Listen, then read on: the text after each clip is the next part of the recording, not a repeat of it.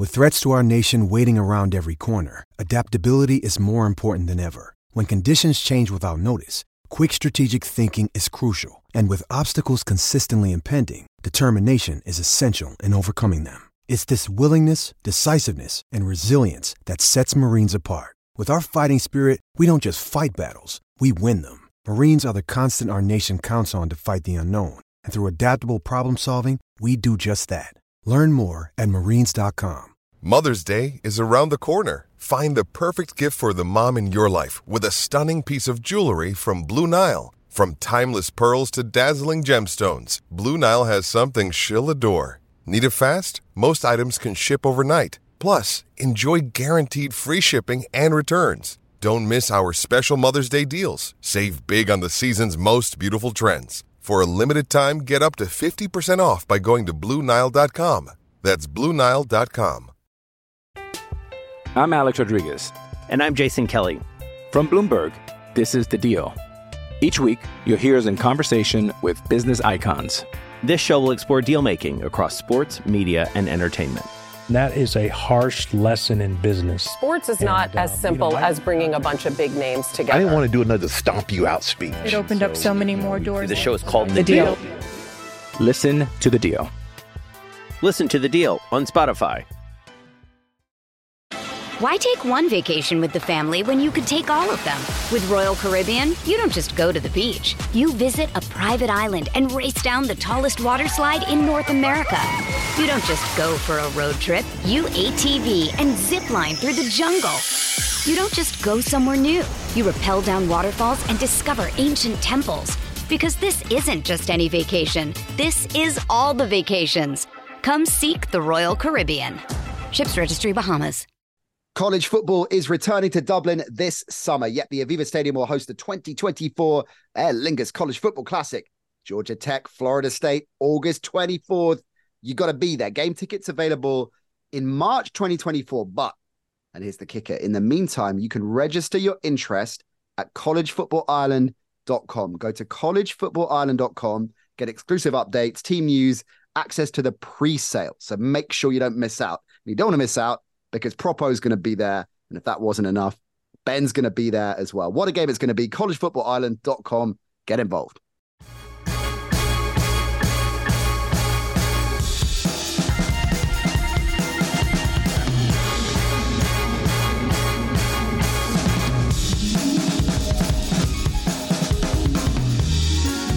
Hello and welcome to the Nat Coombs Show and our Week 14 preview special. My God, Week 14? Where the hell does the time go, gang? Well, I guess when you're talking ball and having fun, it kind of makes sense that it flies by. And that's definitely what we're doing on today's show. Really, really delighted to welcome George Eghator, aka George on Sports, one of the brightest talents in the game right now. He's making his season debut, making his show debut, which is entirely remiss of us, but hey, we're making up for lost time. He is a big Colts fan. So we're going to deep dive into the AFC South, one of the most intriguing divisions of football right now. Certainly one of the divisions that has the biggest upside for the future. Could be one of the key divisions for years to come. And right now, I think it's a three-way fight for the South. With the Lawrence injury, with the Colts hanging in there, the Texans, of course, the, the big surprise package of the season. A lot of talk about the South. Their games this weekend, those three teams, their run ins, who's going to make the cut. We'll look at some of the other big games from the Week 14 slate as well. And of course, George will play 57 seconds. And if that wasn't enough, Benny's dropping by to rant about the FSU missing the playoffs debacle. And we're not just saying that because we're FSU fans and because FSU are coming over next summer to Dublin and we're going to be across that, of course. It was daylight robbery. Ben's going to tell you why. So that's coming in a minute. But first up, let's check in with the brilliant George on Sports. George, good to see you, man. First time on the show as well. Yeah, thank you for having me. Um, it's, It's, great. crazy it's, taken great. this long, frankly. And I, I blame Propo entirely for that, by the way. no, it's all good, man. Pleasure to pleasure to be on the show. Thank you for having me. I'm looking forward to talking some ball. Well, I'm loving loving that idea. You know, we refer to the great J Bell on this show as the hardest working man in showbiz. That is a trademark. I think he's patented it. I think we're all in the NFL UK community aware. you might be number two on the, in the power rankings. You're everywhere right now. You're putting in the grind. I love to see that. Yeah, man. I'm always trying to do more. You know, um, I'm I'm never going to say no to, to create more content, be it podcast, be it an event, be it a player interview. So I'm trying to be everywhere. So I'm glad that you have said that. Thank you for saying that. And um, I guess the grind, that's what it is. It continues, man we've got to get you into the college football tip because we were just chatting just before we started recording, and you were saying, "Oh, uh, you guys just got back from not so long from Tallahassee, Florida, where yeah. me and Benny went out there, of course, for the Florida State um, Miami game. More from mm. Ben later on, by the way, because Ben's going to join the show a bit later on to have a rant about the fact that Florida State were frankly robbed uh, as far yeah. as as far as the playoffs were concerned. We'll leave Ben to, to vent a bit later. But we're going to get you on that tip as well, man. We're going to get at least at the very least out to Dublin for the game next summer. I've actually been. I've been to one. It was some years ago now. The um the Notre Dame, and that's how I became a Notre Dame fan. Actually, ah, Notre Dame okay. and Army game. I think in the Aviva Stadium back. Yeah, in, yeah. Oh, yeah. That was last year. That was last summer. That shows how hard you're working. Yeah, I last you... went in 2015, I think it was. Yeah. Oh, hang on, was there one in 2015? And those well? games were great. Yeah. Okay. Yeah. So that's when I was at. Gotcha, because there was what that was that was the game last um, Notre Dame was last summer, of course, and yeah, I thought the whole last twelve months was just blurring into into one field. Well, we'll get you this time because it's Florida State, Georgia Tech. Yes. Uh, we put the link in the show notes how you can uh, put early uh, early requests in for information early release of tickets. Lots and lots of chat about that coming coming your way, gang, over the coming months. Love the crew over in Dublin for the Aer Lingus College Football Classic. Right, let's get down to business, George. Now you are yes. uh, wearing an Indianapolis Colts uh, hoodie right now. Uh, well, certainly it's a sweat. Is it a hoodie? I don't know. Anyway, it looks good. It's it looks a sweat, good. yeah. Quarters it. there you go. Um, uh, those of you, of course, who have subscribed to our YouTube channel, brand new YouTube channel, shout out to the fledgling crew over there. If you haven't, what the hell are you doing? And plenty of you clearly haven't because I look at the numbers and not many of you subscribers to the pod have gone over to YouTube. Go get involved with that and you'll see George's George's quarter zip uh, in, in full effect. Lots of videos from the show, extra bonus stuff over on our YouTube channel. The NC show. Colts fan. Why, why the Colts? Good question. Um, and I get asked this a lot because the Colts aren't really one of those like high market sort of teams that people think of, which I love, by the way. So mm. for me, over 15 years ago now, um, when I decided to get involved in the sport, I said to myself, all right, I'm going to start playing video games because I play video games and Madden was the first time I played a video game. And yeah. I told myself, whatever team pops up on the loading screen or when it asks you to pick your favorite team, that's the team I'm going to choose by default. No research, no glory hunting, no Love color that. schemes, no references to states. And it was a horseshoe. And that was it. It just happened to be the Peyton Manning era, so good for me. just coincidentally happened. That is it, yeah. And I've I've rode with them ever since. Obviously, we've had a very um very difficult time in the QB carousel, in the QB room, and the team as a whole. But I mean, come on, right now, we are so underrated, man. So underrated. I love. I mean, I love that story first of all, and I love. I love the fact that it was so arbitrary. You know, that's the. I guess in in in many cases that's the case, right? You have lots of UK fans who, oh, my parents came back from the states or you know one of my parents went traveling on business and came back with this or we went on a holiday here or my uncle got me this random thing for christmas and that's why and i mean i was just turning on the turning on the TV, and the first game I saw w- involved the Dolphins and Marino in that era. And there's a lot of Dolphins fans, I think, from that era. And okay, this is my team. There, they look yeah. crazy cavalier. Didn't realize they weren't going to win anything.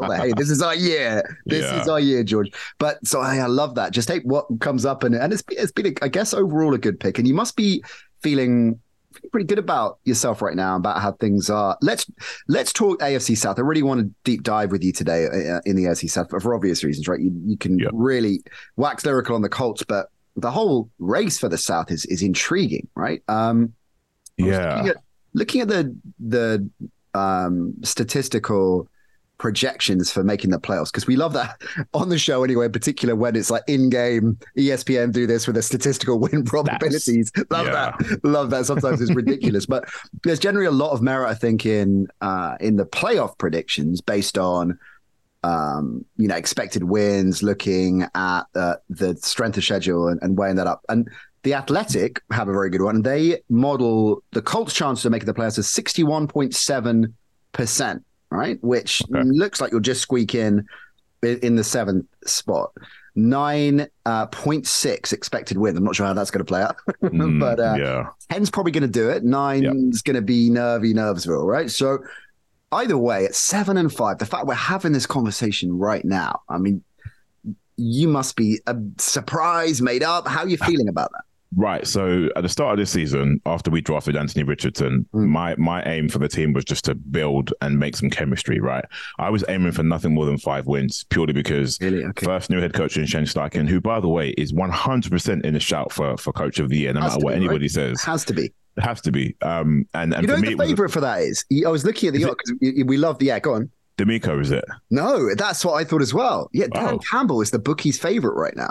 It's see, really- it's, all really tight there, but yeah. Yeah. I'll come back to that in a moment. But um, with the Colts, it was it was for me five wins. Let's build on this chemistry. Let's see what we can do with the likes of Josh Downs. Let's get JT back and Anthony Richardson. Let's create that that pick your poison element for for every other defense out there. Because if you have a guy like AR five, Anthony Richardson, and Jonathan Taylor in that backfield, you know defenses are in trouble. Mm-hmm. Lo and behold, that all falls you know falls off a cliff. And not just that, but the things that the Colts have been doing with with without their main pieces, Anthony Richardson, Jonathan Taylor for the majority of the season, both our starting cornerbacks, and Juju Brents, who's been out long term, Dallas Flowers on IR.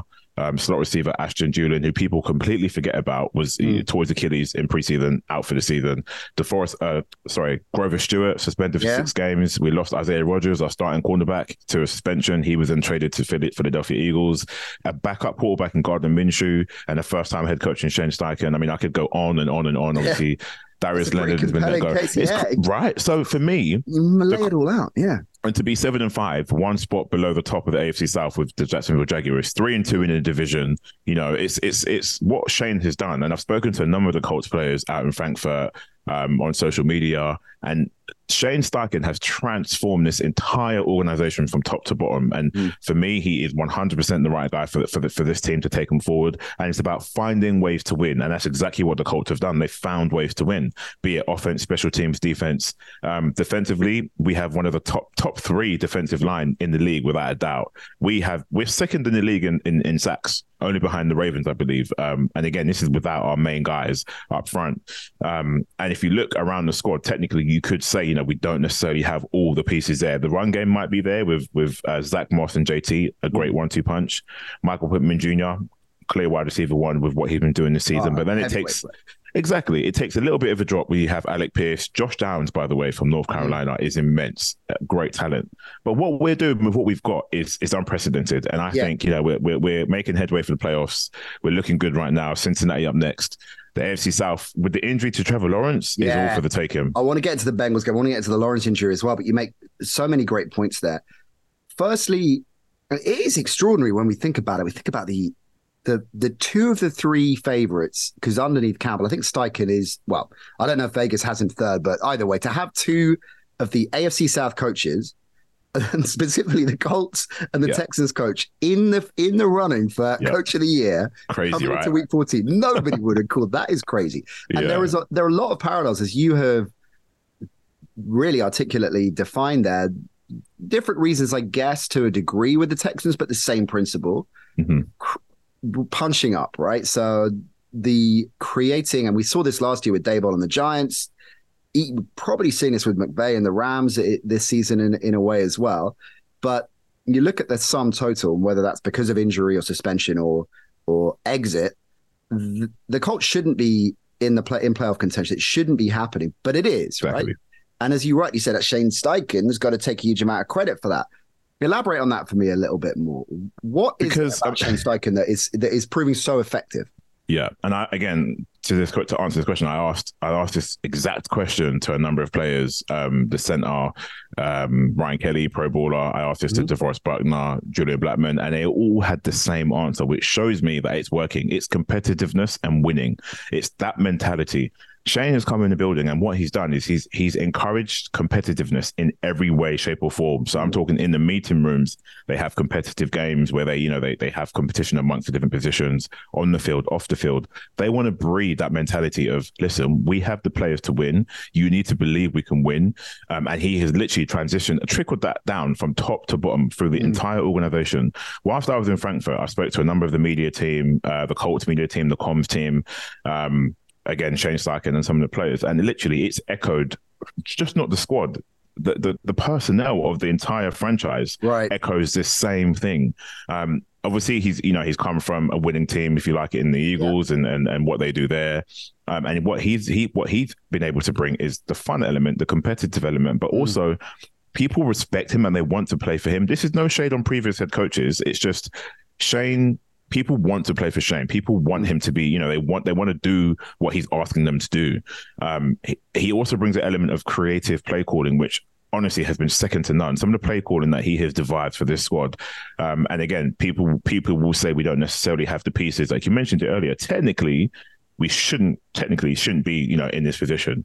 I mean, I'd even argue we should be eight and four really because the Browns game is very, very, very um, debatable. But Shane is doing all the right things. He's ticking all the right boxes. Mm. When you have the players, the, the team personnel, comms teams, all the way down to, to, to medical staff who are echoing the same message, yeah. you know the head coach has done something right. You know, George, that's such a great point because if you if you distill it down at surface level, the that every organization, maybe with the exception of uh, the Urban Meyer Jags in recent memory, going to yeah. say the same thing, right? They're going to say, we want to competitive, we want to fight to win. You know, they, it's all the same kind of messaging. Yeah. So the question then becomes, how do you take that from hyperbole or superficial soundbite and, and make it make it policy and ingrain yeah. it? And uh, we've talked about this a bit on the show in, in the past and and by no means is he the, the, the obviously the only head coach to to achieve this, but maybe the blueprint in the modern NFL, and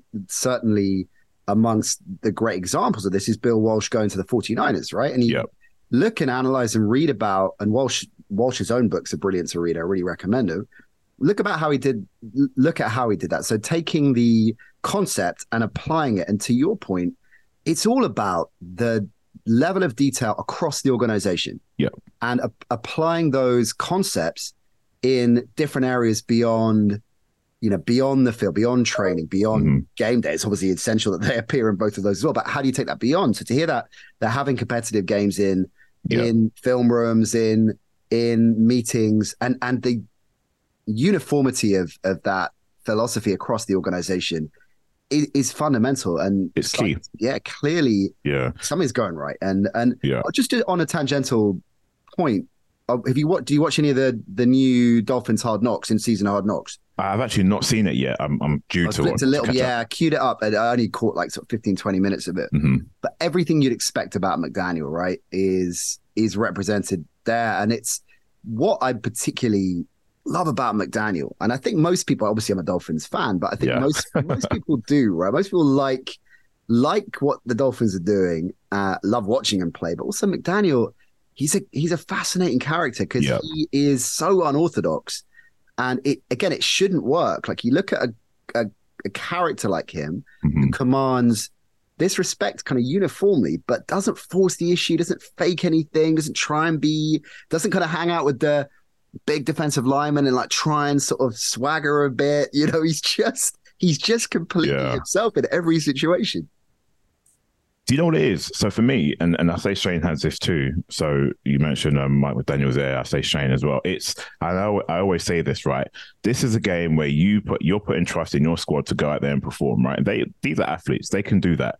The difference is do they want to go out and do that for you? And why should they want to go out and do it for you? Obviously, they want to win for themselves. But as a head coach, for me, one of the key things is emotional intelligence and being able to have relationships with your with your squad. Big time. Mike McDaniel's does that in abundance, one hundred percent. You can just see it. They love the guy, and I say the same for Shane Steichen because it echoes. I mean, they they you have to have the want for your head coach. I mean, how many times do we see organizations who, you know, they sign new head coaches? I'm looking at the Raiders here in particular, yeah. where the head coach has no relationship with their players, absolutely none. You know, they couldn't they couldn't convince them in the locker room to do anything. Mm. Then you see a guy like Mike McDaniels and a guy like Shane, and where I've seen it firsthand, you know, they love their head coach. They want to play for their head coach and having that emotional intelligence, and particularly in a league like the NFL, where you know it's a game of inches, you can win that side of the emotional battle. You know, you've done half the job. Yeah, it's such a great point. You mentioned the Bengals on Sunday, bringing this back to the Colts, right? And looking at the running, so Bengals on Sunday, then you've got Steelers, Falcons, Raiders, and the Texans last yeah. of the season. I mean, that could be a playing game, right? I mean, it, yeah. it most likely will be, won't it? I mean, it's looking that way. The way the way certain results have gone. So obviously, the Bengals beat the Jags um, a couple nights ago, which works well in our favor because Yeah, yeah. obviously we're now one spot behind. But I mean, at this point in the season, the way results have gone, the way we're playing, uh, um, you know, you never want to say this game win, this game isn't, because any game in the NFL can, can go either way. But technically, you know, that Texans game is going to be key, very, very, very key. And but don't forget, it's a it's an interdivision game already. You know, we're already three and two in a division, of, uh, you know, ahead of ahead of the Texans, which is why we're second and they're third. So we can we can make it to that game. Um, and hey, we might even get JT if we can get JT back as well earlier than prescribed. I mean, I think they're saying three to five weeks. Um, ideally, you want him back before that so we can plug him into that lineup. But man, it's it's going to be a roller coaster of emotion for sure. I mean, the Texans, the, the Titans game, sorry, was already a roller coaster. You know, winning that game, sweeping the Titans home and away. I mean, what a feeling! What a feeling! And then to now look ahead to Cincinnati, who they don't have Joe Burrow, but they have Browning, who put up over 300 yards, and you know he's looking good. insane numbers, right? So this is this jumped out of me. So Browning, and if I, I think everyone would have seen the headlines, obviously with the Cincy win and Browning having a big game, but it was more than a big game, right? Yeah. I mean, clutch showing a lot of different Mhm. range, and statistically, he completed 32 of 37, which is an 86% completion rate and 354 yards. Uh, the uh, NFL Stats and Research report this only the seventh time in NFL history that a quarterback has completed at least 86% and that number of yards, right? Because I guess there's probably a lot of I need to look at it, but a lot of examples of very high completion rate for 124 yards because you're just dinking it, dinking it. Yeah, yeah. So, but listen to the company he's in, right? So sometimes these lists are just nonsense and hyped up stats that mean anything. But on that list, Drew Brees, Peyton Manning, Lamar Oh. Jackson, Vinny Testaverde, who okay maybe isn't an all-time great, but was I mean, God, he played 20 years Yeah. NFL. Rich Gannon. I mean, some Jesus. names on that And list. also, I think he's undrafted as well. Um, Browning, he was an Right, undrafted. Yeah. Yeah. So for him to do that, I mean, this is the thing, right? You got to realize this, the NFL, you know, I always say stands for not for long. So you might have someone drop out Yeah. and then you get in your backups. At the end of the day, when the backup steps in, okay, they haven't had necessarily a lot of play time. Fine, you might lose the game. You then have a whole week to scheme and practice, and this is why I say you got to put positions in players, put players in positions to succeed. If you know Browning can do certain things well, you will, you know, you will rely on that. But you've also got the run game now for the Bengals, where Mixon's popping up with over 100 yards and two touchdowns. Yeah. He's been relatively quiet all season, and if you look on the other side of the ball, coming back to the Colts, our weakness right now is the run game. However, I say that we now have the return of top five running, uh, uh, top five defensive linemen who could stop the run in Grover Stewart, who's been suspended for six games, who's now coming back for this Bengals game. And I tell you what, this is going to be a hell of a game, a hell of a game. despite that, I mean, despite you, you're right, a resurgent run game, ground game for them. Uh, and Browning, I, I guess the key with Browning, I don't want to rain on the Browning parade. I mean, what a performance! But Yeah.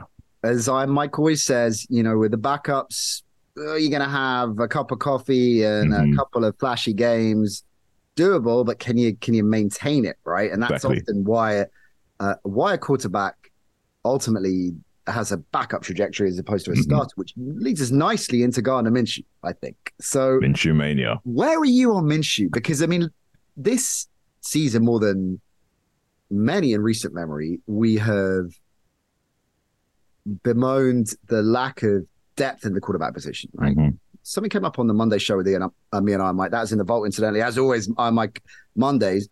Something that Tarico said about the uh, idiosyncrasy of this era that there's a of this year in particular. There's a crew of top tier quarterbacks, and there isn't this second tier, which I, I and I respect Tarico massively, but I totally disagree with that because I think demonstrably there's a second tier. It's that Dak to Tua Oh, yeah. Dak to Tua tier, right? Which I think is quite comparable to to to years gone by. And I know, I guess what he's saying is that in years gone by, you might have had a Roethlisberger Rivers second tier, or Mm. you know maybe they were the bottom of the top tier. But you get my point. Eli Yeah. that mix as well, and and the caliber of those is better. Even now, I'm not sure I agree that hmm it's demonstrably different. But I think most people would agree that when you get to 18 down, things get kind of slim picking. So we know that means that the market for quarterbacks in the offseason going to be big.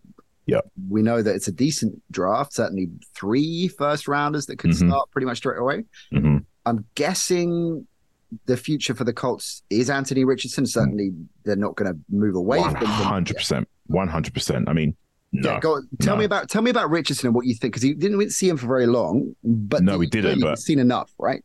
Correct. You know, it's the age old wonder, the eye test, right? We use the eye test for everything, and it's, it's, it's one of the best things to use because you know the numbers don't lie, and nor does nor does the, the the camera in the sky, as they say. We didn't see him for many games, and he didn't finish many games either. But what we did see was a ridiculous talent. Someone who I don't think there's you can put a ceiling on what he can or can't do. For someone his size, who can move the way he moves, who can throw the ball the way he throws the ball, who only played I think 14 games in college. Yeah. Obviously, that was that was a whole narrative about whether or not he should be drafted because of you know he hasn't got the experience. But I mean, you put him in a system with a guy like Shane Steichen who knows what to do with a dual threat quarterback. You insert a, a, a Pro Bowl running back, Jonathan Taylor, even Zach Watts, who's great too. Then you have guys in the outside like Pittman, and then you got the tight ends, Amari Cox and and um, Carl Granson. And I think you'd be surprised because we saw what he could do. We saw the flashes as well. And I mean, there's a whole talk about you know having to slide out of bounds, and I get, I do get a lot of that. I understand that, but at the end of the day. He is a dual threat quarterback. He can launch the ball 50, 60 yards downfield if he needs to, but he can also run the ball like he did many times. He, I think he scored about four or five touchdowns in the, Yeah. the number of games that he played. So for him, it's very unfortunate. Um, I'm in touch with his athletic trainer, who I'm due to have on the show actually, and he, you know, can't say enough about what people don't realize that he can do. And let's not forget, we have we only saw him for what? If you total how many quarters he played, maybe three four games, if if that. The ceiling, you know, the, the, the sky is the limit for him. So when he does come back and he's fully healthy, I'm gutted that I didn't get to see him play in Germany. I'm gutted that he hasn't been able to ride out the season with us. But you have to think long term. You know, you have to preserve yourself. I said it before. The NFL can, you know, be uh, can stand for not for long. Guys get injured and they never return. So have the surgery, have the have the rehab, have the recovery. Because next season, I'm telling you right now, the Colts are going to be a problem. Um, and I say that, and then um, segue to Minshew, who you know you asked for my opinion on Minshew. Um, I respect him because he number one, he has a relationship with Shane from the Eagles already, so they have that chemistry. And I think from, from day one, Minshew has said this is Anthony Richards' team, which I fully respect. You know, for him to accept the backup role, but for now to be the you know the starting quarterback. And the other thing about Minshew is when I spoke to him in January, he is so very zen. He's just so very what you see is what you get. Uh, he's got the flowing hair. He's got that's he's very much like blasé, just think whatever happens happens kind of thing. And don't get me wrong, he could be a little bit better at looking after the ball. You know, he tends to he has tendencies in terms of throwing interceptions and technically or potentially throwing away games. um, but at the end of the day, we have to put some respect on what he's done. The Colts are seven and five for a reason. You know, there's no there's nobody else in that quarterback room doing it. It is Minshew. So whether people like it or not, whether you know people talk about the interceptions or not, and he's got a bit of swag to his game as well. He can run. He scored a few rushing touchdowns. So we have to give him his flowers. He's getting the job done. You know, he's definitely one of those players that you got to take the rough with the smooth, right? Yeah. galvanizes a team, and he has he has that capability, I think, which is so important in, in, in a quarterback that he not to the degree of the really top talent that are able to do this, but he can magic something out of nothing, right? And he is that kind of that Yeah. kind of player that is can be an X factor. Now, not in clearly not in the same way that, that Allen or Mahomes and, and and the very top guys can, but he has, he has shades of that definitely. And and I guess Yeah. the flip side of that is that you kind of far best he'll force the issue too much. Bake Baker's Mm-hmm. maybe a better comparison, I, I guess that he'll. Um, it is a roller coaster ride with him, Mhm. right? But Yeah. that's kind of what that's what you get, and the and the positives of that we've seen in in full effect in terms Yeah. of his- how he's uh, in really kind of infused about everything. He kind of brings his teammates up, and they obviously love him. And you're right, the backup role it's a difficult gig, and Yeah. we touched on it uh, on it a lot. The narrative of these are guys that are alphas their whole lives, right? Mhm. Their whole lives, they're the stars, and then and in Minshew's case, obviously had is one of those backups that has had reasonable number of shots as a starter, and Yeah. yet kind of has to make make do right now. Be to borrow your phrase, then with okay, I'm the number two here, and and that's okay because when I get my shot, I'll step up and roll. But will he get Yeah. a shot based on how he's playing as a starter next season? Do you think the market as it is might look at Minshew and think, yeah, yeah, okay, he's he's worth a shot? I reckon there possibly will be some inquiries because again we've we've spoken about it on this show here that the level of quarterback play and the number of backups, if you like, that have been involved, are, they've got to be close to an all time high right now. Yeah. Um. So you look at guys who you know are in that second position, and Minshew is probably one of the better ones, if not one of the, the best backups out there, because you said that he's got the experience. He's been the main man. He's had you know he was at the Jags for a long time. He was at the Eagles. He's he's had the playing experience. He's played at the top level. Um. And albeit he can make mistakes, you know, like all quarterbacks do, he he shows time and time again that he has the capability to get it done. I don't think we'll be letting him go anytime soon, purely because you know now, especially what we've seen with what he's doing, the Colts being at seven and five, we bring Anthony Richardson back, um, and he will be the starting guy. And we always know that you know if anything goes wrong, we need to bring in Minshew. He's capable of Yeah. getting it done for us. So Yeah. I think people may come knocking at the door. Um, I don't think he'll be let go. But the other thing I want to touch on quickly is is again I mentioned it is putting players in positions to succeed. Right, the offense was built around Anthony Richardson. It was built for Anthony Richardson. It was that's the reason why we have Shane Steichen. You know, he has experience. So when you then, and this is just more flowers for Minshew, really, and the whole cultural innovation. When you then bring in Minshew, who's a completely, completely different quarterback, you now have to revamp everything, Mm. everything, because you don't have the dual threat ability. So for the Colts to be whoever they are, honestly, I honestly I can't say enough about how well this team is performing. It's a great, it's a great point. Um, and I hadn't considered that at all. Actually, just how because you, when you're looking at backup quarterbacks, and this is something that we've examined this season, really, particularly to your point, given how many injuries there've been, and uh, and I guess the way that the NFL offenses collectively have evolved, that's more likely to happen maybe than it was. Yeah. Within the pocket, six five, lack of mobility. Yeah, exactly, exactly. ago, right. So backup, the backup position has become more important than it, it used to be, and it's a head scratcher when you think about the lack of investment from a number of teams. Mm. And I know that it's a lot to do with the market, and it's easier than done to find a, backup as good as Gardner, and, and and and the right fit as well is often the key. So you might have a more unheralded player, but obviously there is a sense that he's a better fit for this offense. And I Yeah. guess in Minshew's case, to your point, the connection with Steichen was was more prevalent in, in the mm-hmm. decision making. But he's one of the higher paid backups, definitely. I wonder if we're going to Yeah. see a market correction here that despite salary cap challenges, that backups are going to get going to get paid more. Um, but again, if there's the market for them, right? Because it's all very well saying a Teddy, a Minshew level player. There aren't that many of Mhm. them, right? And you look at, well, you mentioned earlier what's happened with Jacksonville, right? Trevor Lawrence. So they, Yeah. let's get to that because obviously this is quite integral because you're still in the hunt for the for the division, right? I mean, Yeah. you have to be in the hunt for the division. Yeah. You and the Texans. And let's look at the Jags running, which is mm, reasonably good as far as they're concerned, although depends on the Lawrence injury. So they've got the Browns, Ravens, Bucks, Panthers, and Titans as their Ooh. So those Uh, two first games, I mean, with CJ Beathard, does the, I mean, Yeah. I saw something about potentially not ruling out Trevor Lawrence, which I'm not buying. And, the guy couldn't even walk. I mean, I know we've seen Mahomes do it when he had an ankle sprain and came back and played, but the end result is never good. And again, the Jags are in a position where they need to think seriously now. They're at the top of the division. Yeah. Do you risk it by putting him back in and potentially ruining your chances altogether, or put in CJ It's Beathard, who has I mean, you- exactly, yeah. and then the Sure. Ravens, who, by the And then way, Ravens. and then the Bucks for the for the record, right? I mean, yeah, the Ravens defense are looking like the defense of the year 2000. Exactly. So I think it's CJ Beathard moving forward, which isn't obviously Mm. great. Also, you have to say uh, Christian Kirk, wide receiver for the Jags, is about to have Yeah. surgery Yeah, on a core crucial. muscle injury, which is is also very, very hurtful to their team. So that alone completely shakes up the AFC South. 100%. I mean. Kirk's a Yeah. good shout, man. I mean, crazy underrated Kirk. mhm. There are as as Propo um, constantly berates me for um, the legendary Amari Cooper take when everyone slated the Cooper deal, and I was the so- the lone voice, George. Yeah, I was kind of in the same boat with Kirk, right? Which you remember when Kirk the deal was done and everyone was Mm. saying overpaid. overpaid. What are they doing? As, as you rightly said, it's all about situation and. If this, if it's the right fit for team and player, you can never really overpay. Well, you Exactly. can in the case of the Browns and Deshaun Watson, obviously. Yeah. Oh, man. That uh, What a mess. I mean, wow, what a mess. But Yeah. Yeah, this is what Doug Pederson said about the the Trevor Lawrence injury. We'll see in a couple of days. that's not good. That's not good. When your head coach is saying that, that's he's out. He's out for two Yeah. weeks at least. he has to be. I mean, high ankle sprains, we see it all the time. And with the exception of Mahomes, who I still don't know how he managed to do what he did when he had his ankle sprain, there's no way he can. He there's, there's no way. There isn't. It's impossible. Yeah. And if he comes back, they risk him 65%. It's just, yeah.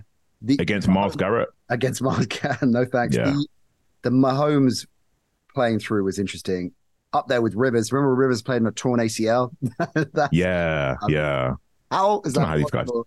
My God. So they've got so that's the Jags run. The Texans, they well, they got the Jets this weekend. Yes, um, good defense. Titans twice, Browns, and of course the Colts, as we said at the mm-hmm. end. This is kind of pretty even, really. It is. The, I mean, respective runners.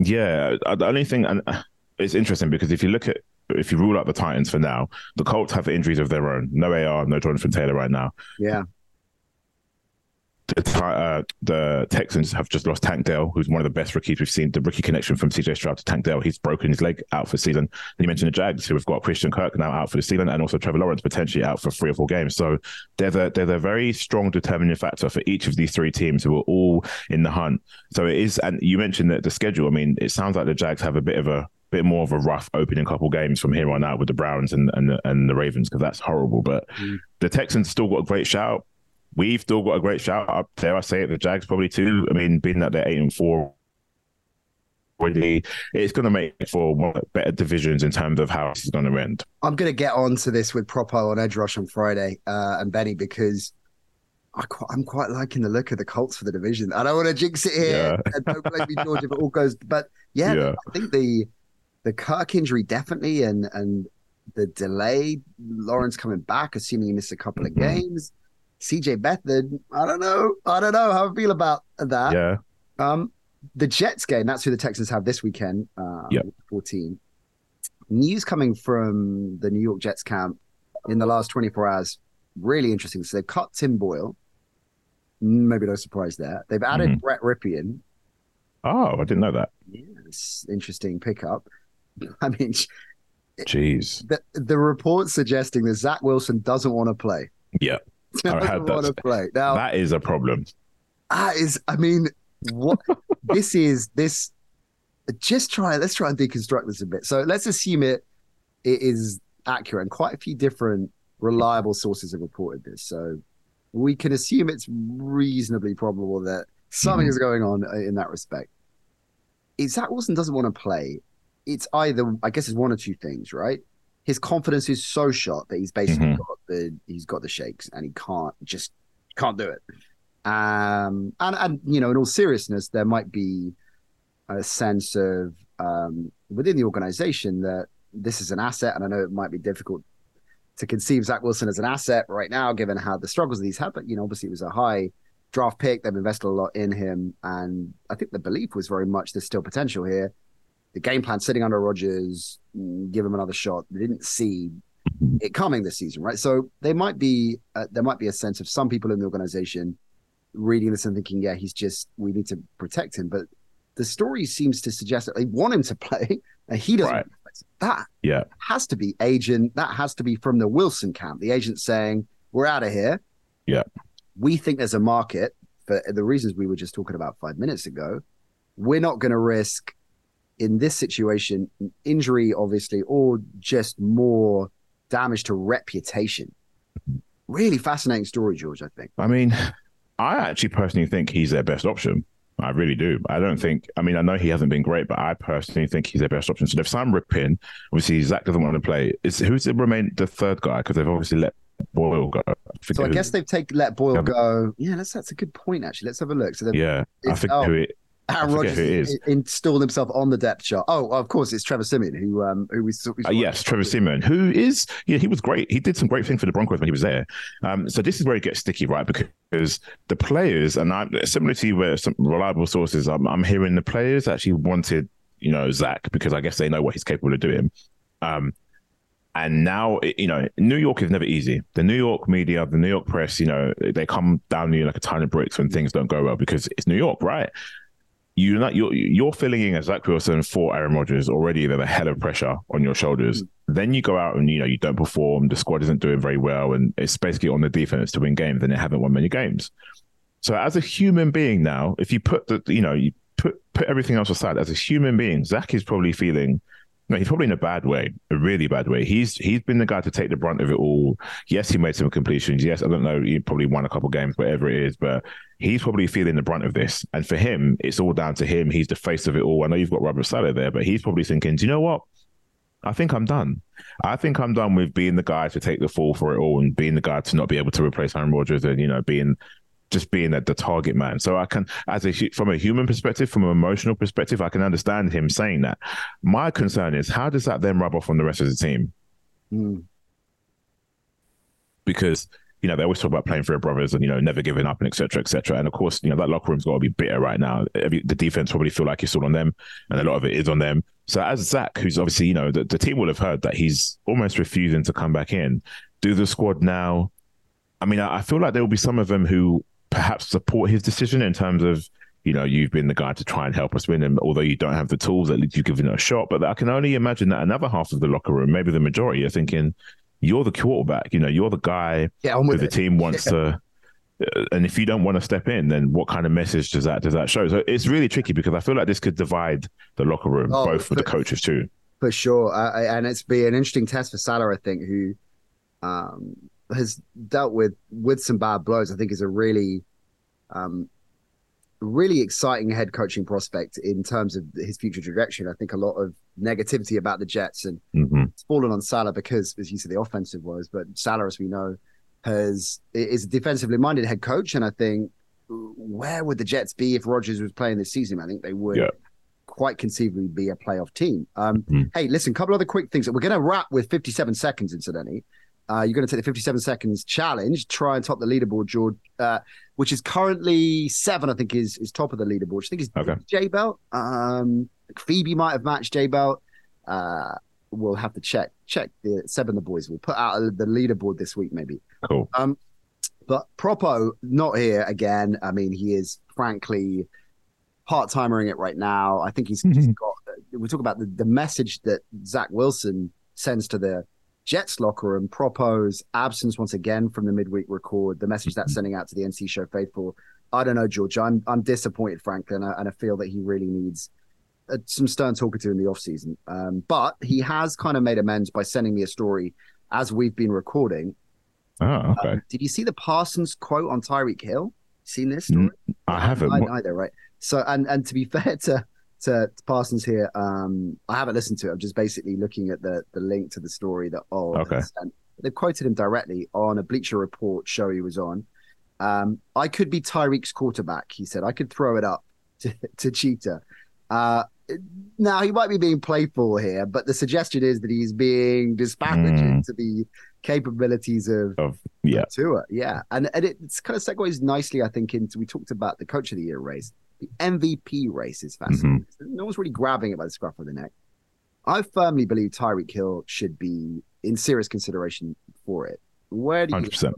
Yeah, I mean, again, the the only issue I have with this award is they just love to give it to the quarterback.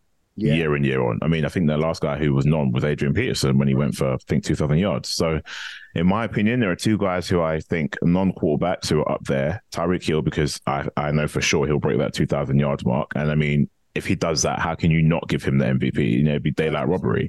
But also Christian McCaffrey, because you know, for someone who's utilized in so many different ways um, and is consistent at the level that he is, at the, you know the high level of play, scoring touchdowns. I mean, he can pass touchdowns too, and you know he creates pick your poison options for the for defenses. He's another guy who I feel like should be up there. Mm-hmm. Um, in terms of quarterbacks, because obviously quarterbacks, you know, they are important to the game. Someone who I think is up there is Dak Prescott. Dak Prescott and, and Purdy um, Dak because you know America's team have their own struggles every year, and it kind of follows the same narrative. Do well, get to the playoffs, fall apart. Um, and I say right now, Dak is looking very, very good. You know, the Cowboys, uh, they got a, a huge game with the Eagles this weekend. That's going to be a, a, hell of a game. So we'll see what happens there. But Dak is looking great, and I have to give the flowers when they're due. Um, but Brock Purdy, man, I mean, Mr. Irrelevant has shot to fame and become Mr. Relevant in a very short space of time. They absolutely dispatched the Eagles in, in you know, highlight fashion. Mm. Um, and I think Purdy leads the league in a number of different uh, stats. So, you know, for, for him to come in and do what he's doing. And yes, people say Shanahan's offense is a plug and play, but you still have to actually do the job and you still actually have to get the win. So for me, my number one guy would be Tyreek Hill for sure. Um, in terms of non QB, and I, I, I would love to see him win it all. But you know how the league works. I, I, am not too sure if they, if they'll give it to him if he doesn't make that 2,000 yards. But I do think he'll make it. It'll be daylight robbery if he doesn't get it. And I'm with Yep. you all the way. I think Prescott crazy underrated. Purdy definitely in the mix. And look, we spent a lot. We spent a lot of time talking about Purdy and is he elite? And Yeah. I'm not going to get into that now, but I'm with you. I'm with you on 100. percent You mentioned that Cowboys Eagles game. One of the game I want to get your take on quickly, and, and one particular take Mhm. from this weekend slate is Chiefs Bills. Oh Is it win or bust for Buffalo? my gosh. Um, I think it's too late for them. It's done. They've looked. The, time this season is not a write off, but it, it's too late for them. The uphill battle was too long. It's too hard for them to climb. I feel. Um, I said at the start of the season that the Bills, and it might be a bit premature, but the Bills' window to win is closing. Let's not remember, like, let's not forget, this is the Buffalo Bills squad, who I know back in the day, you know, made it to four Super Bowls back to back and didn't win any. The pressure's been on ever since then. Brandon Staley, uh, sorry, Brandon Staley, Chargers. Um, Sean McDermott and Brandon Beane, the GM, were extended in this offseason. Um, and still, this team, you know, they a lot of it you can't. It's hard for me. I've always felt like they need more help. They've needed more help in the wide receiver room. I know they've got running backs Murray and, and James Cook who are efficient, but there's just something missing in this squad, and they can never get over that hump. And now you're facing Kansas City, who are, I will say are vulnerable. I mean, you just saw them lose to the Packers, and I think lose to the the Broncos. I think they lost to the Broncos too. Um, they still sit at the top of division, eight and four. But the Bills, I think, at six and six. If they, if if if they can win this game, there's a shot. There's potentially a shot because they're in the they're in the hunt. They're not seeded right now, um, but they have to win this game. So to your point, if they don't win this game, it's a wrap. It's done. Falkenham, yeah. And you're you're right though. If they win it, I reckon that can kickstart. It's got this theory about the Bills that because they got Yeah. this crazy running, if they can, they're not going to run the table, but if they can Mhm. pick up a couple of big scalps like that, I don't care. They could be a date there and They roll could. in the back. Yeah. That's dangerous proposition because they'll they'll have Mhm. that swagger, right? Yeah. Okay. Great week lined up. Brilliant. Uh, brilliant getting a deeper dive onto the Colts from you and, and that whole AFC South, which is one of and the future certainly one of the most Oh yeah. exciting divisions in football. Loving what is happening in the AFC South. But we're going to wrap things up.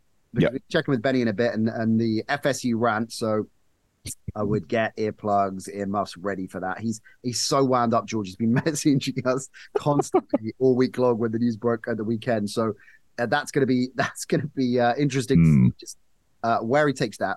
But we're going to wrap with 57 seconds. So you know the drill by now. I'm going to fire as many questions as I can in 57 seconds just to verify there is stopwatch. I'm not cheating. I've got no skin in the game. Uh, I just want you to to to live up to your potential on on this, George. Fingers Uh, crossed.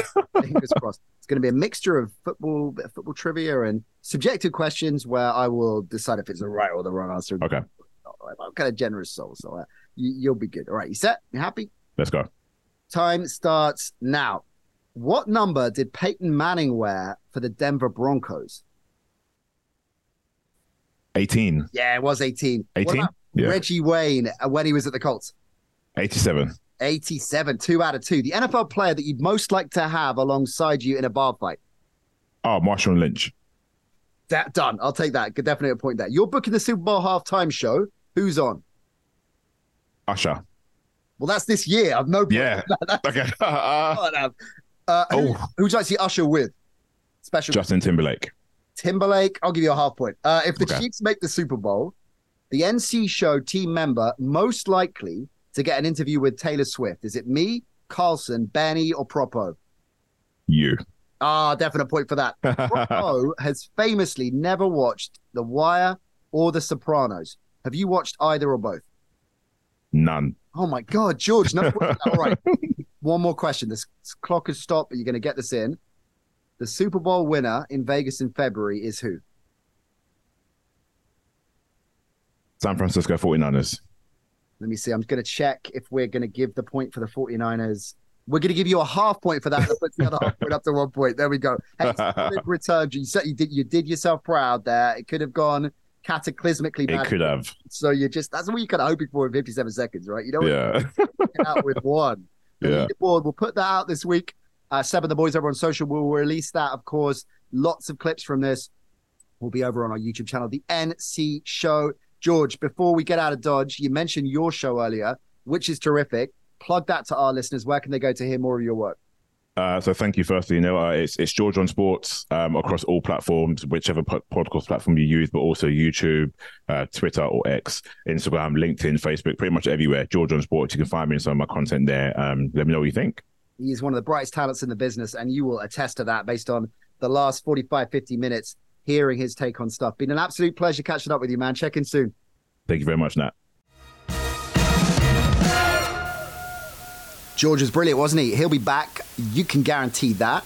He's going to be out in Vegas for the Super Bowl as well. So maybe we'll catch him there, if not before.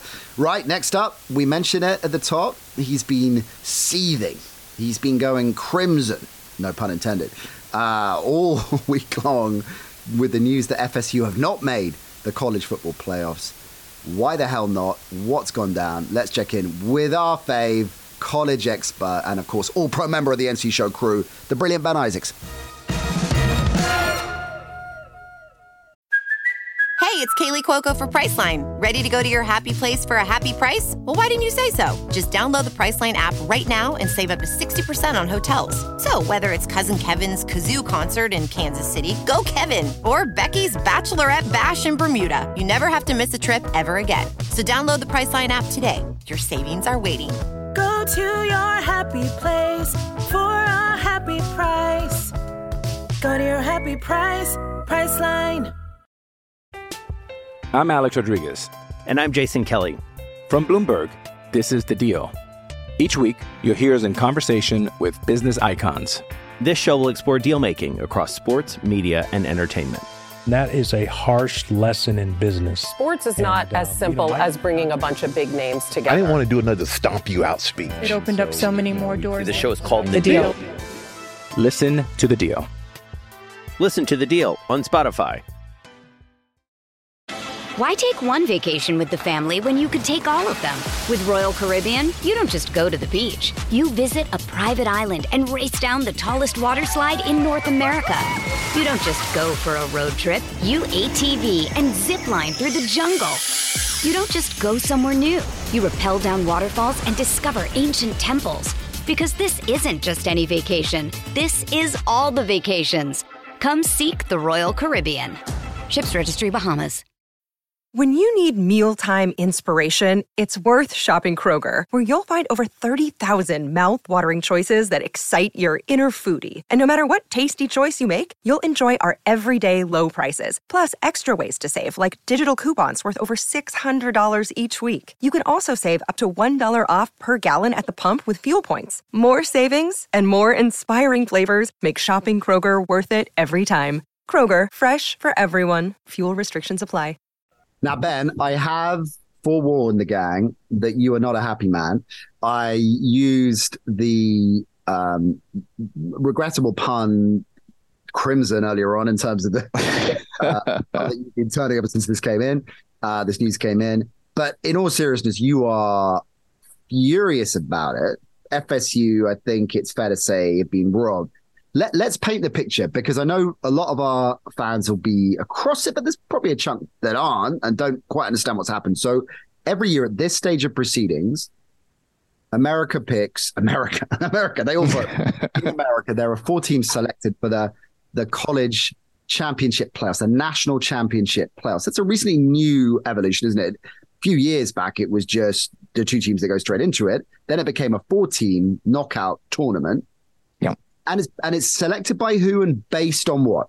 It's selected by the College Football Playoff Committee, um, and the members of that committee uh, change, um, and each basically from about two thirds of the way through the season, they all get together at a particular hotel resort in Grapevine, Texas, just outside Dallas, and they sit and watch the games together over the weekend, which sounds like a lot of fun. I'll be honest. They watch the games. They then spend hours and hours talking about the games to produce a top 25 ranking. Wait a minute. What And- the, oh, the games that have just happened the week before. So Yeah, well, all, they, they, they, wa- they watch the games the Thursday, Friday, Saturday in effect together, and then they spend Sunday and Monday discussing those games and what order the teams should be in, and then during the regular season on a Tuesday, those that 25 ranking is is put out there, and highlights you can game. I'm sorry, I'm not trying to be pedantic, but they, No, no. every game. I mean, I think they probably watch the key games, and it might be that certain people are watching some games, and not everyone is watching every single game, but they can bring it to the table. And the thing is, is that although college football has had the top 25 votes for a very long time, I mean, we have the AP top 25, we have the coaches top 25, and I'm part of the uh, UK and Ireland media poll, and we put out a top 25. It's all in effect for fun and entertainment. It doesn't. None of those count. All that counts now is the is the college committee, and really, what really really counts for them. Although the rankings decide who can play in what bowls, people really care about that top four. So during the season, it might be that you're outside the top four because you've got tough games coming up and that you've got the chance once you show what you can do in those tough games you'll jump up. So people used to people used to stress in like kind of October of like, oh my god, my team is sixth. Mm. Look, it's fine because it'll all come out in the wash. That's how what we always felt. It'll all come out in the wash. And it will be fine, like us and in our DraftKings listener league, basically. yeah, it, yeah. The last the truth, weeks, the truth comes out. Make some money for shelter because at yeah. the moment uh, we are going to be deeping, deep diving into the uh, the NC Show bank account to, fill, to fill the yeah. gap. Yeah, sorry, right. So yeah, carry on. Um, yeah, so um, so the, when we when we get to this point of the season, after the conference championship games have happened, that's the final ranking, and that's where you find out who exactly is going to be in those games. Now we've ended up with a few teams with one loss and a few teams that were unbeaten, that they won their conference championship and were unbeaten.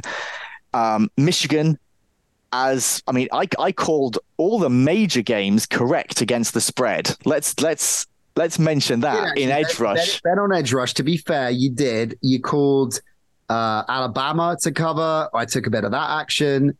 Um, you got Texas as well, didn't you? Yeah, Texas to cover, FSU to cover, FSU. and Michigan to cover. The one I got wrong was Tulane SMU, which yeah, isn't one of the big ones, but there we go. You should point out that despite Ben's obvious, brilliant knowledge of the college game built up over years and years and years.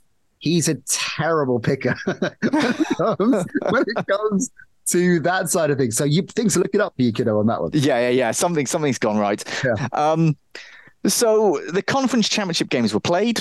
Michigan won. Uh, Michigan won comfortably.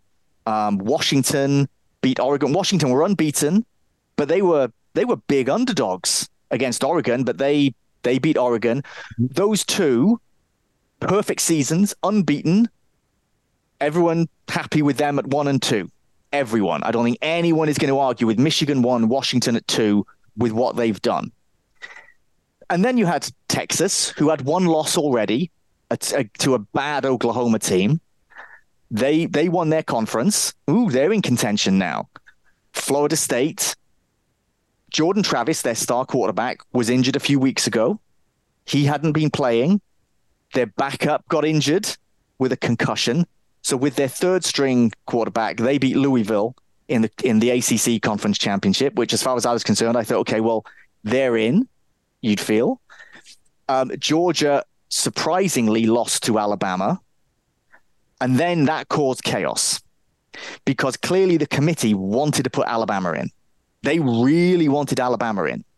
And I think they would have been happy to put Alabama at number three and Florida State at number four. But there's a problem. During the regular season, Texas and Alabama played each other. Texas won quite comfortably away at Alabama. The committee felt there is no way they could then put Alabama in, leave Texas out when they had a head to head victory over them. So they put Texas at three, Alabama at four, and for the first time ever, an unbeaten Power Five conference champion was left out. Now, the argument has always been are they picking the best four teams or the four most deserving teams? And every year, I think really it's generally been accepted. You know what? The four best are the four most deserving. That there isn't really a there isn't really a, a dispute there. If someone says to me, I think Texas or Alabama are better than Florida State right now, especially with Jordan Travis injured. I completely get where they're coming from. I get it. I think that's a valid opinion. I don't think someone is crazy for saying, I think Alabama would beat FSU or I think Texas would beat FSU. I get it. However, why play the games? Why play the games and have a team go unbeaten, literally do everything they could, win every single game, and not get in? Do you know what, Alabama and Texas? You want to get in? Try winning all your games. If you lose a game in the college football regular season, that can be disastrous. It's the best regular season in American sports because, in effect, every week is a playoff. If you lose, you could be done. We were at Florida State versus Miami, a big rivalry game. But the bigger issue was Florida State had no margin for error. Miami wanted to ruin their season. Mm. A Miami win, Florida State are done. There is no way they would be picked for the playoff. Absolutely no way. To jump in here, do you firstly we've got to look at strength of schedule. So obviously, in, in Alabama's case, they are in the SEC. Is it a tougher schedule? Is it is it harder for them to in terms of the win loss record based on who they've got to face? In general, yes. However, I would say this: if the SEC is so good this year, and the thing is, you've got to look at it in isolation. It can't just be that, oh, like a lot of people were saying, oh, you know, Georgia, they should have been in. They've won the last two national championships. The key players on those national championship teams, where are they now? They're in the NFL. That doesn't help them now. Those stats on uh, on edge rush from games played 15 years ago. yeah, exactly, exactly. So the SEC has historically, over the last two decades, been the strongest conference, partly due to Alabama's dominance on the national stage. But if the SEC is so good this year, why is it that FSU played two SEC teams this year away from Tallahassee, won them both? Mm-hmm. One with a backup quarterback and one absolutely hammering LSU, who are possibly the third best team in the SEC. Mm-hmm. If the SEC is so good, why is it that the ACC, that's Florida State's conference, why is it in the head to head matchups between ACC teams and the SEC teams this season, the ACC won more than the SEC? Mm. If the SEC is so good, now, I'm not saying the SEC isn't good, but if you're if, if people are going to hold it up as ah oh, well it's so good, so, why don't you take into account Florida State's victories over the SEC and the ACC's victories over the SEC? Very fair point. Okay, secondly, you mentioned Jordan Travis's injury. How much bearing does that have in the sense that um, when you're weighing up the four teams for the playoffs, do you have to take into effect into account, I should say, the strength of that team at that point, how competitive they're going to likely to be in in the playoffs. Or to flip it another way, without Jordan Travis, they're a very different team. So should that very different team, given their retrospective success, be granted a spot, or do you look at it? Well, it's a bit like saying I'm doing my power rankings in the NFL. If the Kansas City Chiefs will typically be at number two, Mahomes goes out injured, they're not number two anymore for obvious reasons. Hmm. Um, it's it. The committee have never said explicitly that that is an issue. However, they said that FSU right now is not the team they were a few weeks ago, which is code for saying their quarterback got injured. And I get that, right?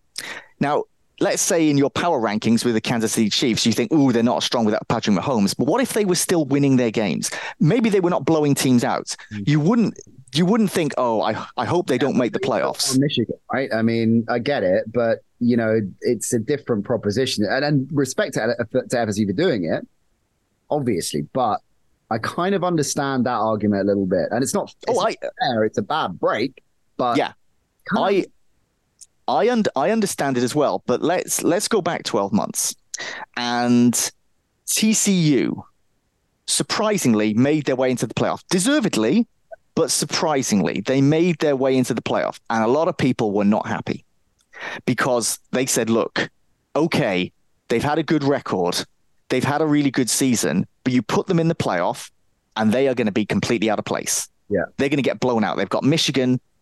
Michigan are going to kill them. Yeah. It's pointless. What happened? TCU won comfortably against Michigan. Yes. That's why you. This is why we play the games. Yeah, yeah. So yes, you can look at Florida State and be like, they're not the same team without Jordan Travis. But you know what? I feel they've earned their shot. Yeah, yeah They've yeah. earned their shot. Sure. And who knows what will happen? Maybe they'd get blown out. But we thought that about TCU and it went the other way. But it's why we play the games. All right. Last one from me. You mentioned Alabama making it in. Is this the crux of this stitch up, which is we see it and again, understandably, if not justifiably, in other leagues where one obviously they can't come out publicly and say this, but if the Major League Baseball are looking at a World Series, they want a Dodgers Yankees World Series. They don't they don't Yeah. want a Florida whatever World Series, right? They want the big guns in there. So is that what's happened here? It's Alabama, a big draw, big box office, big TV ratings. That's why they've been given the nod. Yeah, I think a big part of this is they are creating a TV product. And this isn't like some kind of sinister conspiracy theory, but you know this this is known. They are creating a TV product of what will those semifinals look like. There's been speculation in the past that oh they would they would rank teams in a certain way depending on what semifinals they wanted to see, rather than simply one, two, three, four. If you see what I mean. Now, Florida State are a big are a big draw, but Alabama are the biggest draw right now. Even even when they've been second fiddle to Georgia, it's basically the two the two most high profile national teams are Alabama and Notre Dame. And when either of those teams have got a shot at the playoffs, the playoff committee will want them in because it gets a lot of eyeballs. People will want to either see Alabama win or want to see them lose. The idea of the fact that they've got Alabama versus Michigan in primetime TV is great. And more people will watch that than Michigan versus FSU with a second string quarterback. And that is mainly what it comes down to. And my attitude is that means the games that Florida State played didn't matter because they're irrelevant now. Ben, I appreciate you swinging by. Obviously, you're going to be with us on Edge Rush and FFS on Friday. I appreciate you swinging by today to to break it all down for us. Try and avoid a breakdown of your own, by the way. With the, uh, you know, the thing I'm most upset about, bud. Um, if FSU had made the national championship game, there was talk we were going to go out to that. Now that's true. I'd forgotten that. Scuppered by this this ridiculous decision. now it's personal. Now it's personal. I am furious about that. Maybe we should go out anyway, bud. Let's try and let's try. But well, actually, no. We we just established that any any short change we've got left in the NC Show back that's going Yeah. go to a proper cause, not Yeah, that's better. That's better. Fair enough. Um, mate, brilliant stuff. At Tweets from Ben is how you follow the big man on Twitter. Like I say, I'll be back Friday with me and Propo. Friday morning, we're recording that, so it should drop around Friday lunchtime. Uh, good to catch up with you, bro. Look after yourself. Cool. See you soon. Take care, bud. Bye.